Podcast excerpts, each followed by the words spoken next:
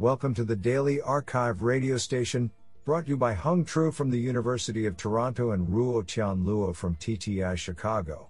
You are listening to the Computation and Language category of July 8, 2020. Do you know that nutmeg is extremely poisonous if injected intravenously? Today, we have selected two papers out of seven submissions. Now let's hear paper number one. This paper was selected because it is authored by Louis Philippe Morency, Associate Professor, Carnegie Mellon University. Paper title What gives the answer away? Question answering bias analysis on video QA datasets. Authored by Jianing Yang, Yuying Zhu, Yongxin Wang, Ru Yi, Amir Zadeh, and Louis Philippe Morency. Paper abstract Question answering biases in video QA datasets can mislead multimodal model to overfit to QA artifacts and jeopardize the model's ability to generalize. Understanding how strong these QA biases are and where they come from helps the community measure progress more accurately and provide researchers insights to debug their models. In this paper, we analyze QA biases in popular video question answering datasets and discover pre trained language models can answer 37 to 48% questions correctly without using any multimodal context information, far exceeding the 20% random guess baseline for 5 choose 1 multiple choice questions. Our ablation study shows biases can come from annotators and type of questions. Specifically, Annotators that have been seen during training are better predicted by the model and reasoning. Abstract questions incur more biases than factual, direct questions. We also show empirically that using annotator non overlapping train test splits can reduce QA biases for video QA datasets.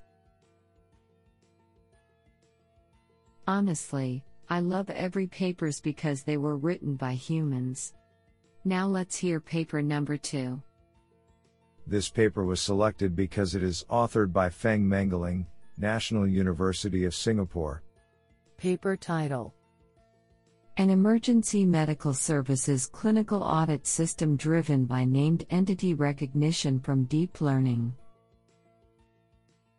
Authored by Wang Han, Wesley Yeung, Angeline Tung, Joey Tai Meng, Davin Ryanputera, Feng Mengling, and Shalini Arunachalam.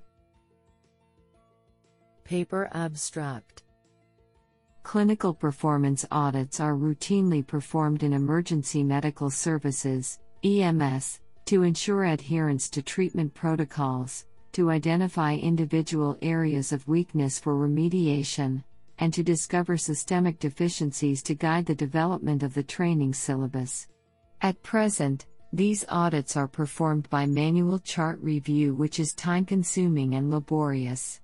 In this paper, we present an automatic audit system based on both the structured and unstructured ambulance case records and clinical notes with a deep neural network based named entities recognition model. The dataset used in this study contained 58,898 unlabeled ambulance incidents encountered by the Singapore Civil Defence Force from 1 April 2019 to 30 June 2019. A weakly supervised training approach was adopted to label the sentences. Later on, we trained three different models to perform the NER task.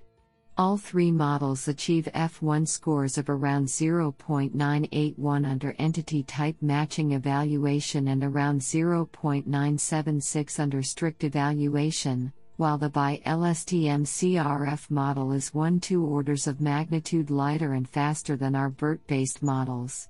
Overall, our approach yielded a named entity recognition model that could reliably identify clinical entities from unstructured paramedic free text reports.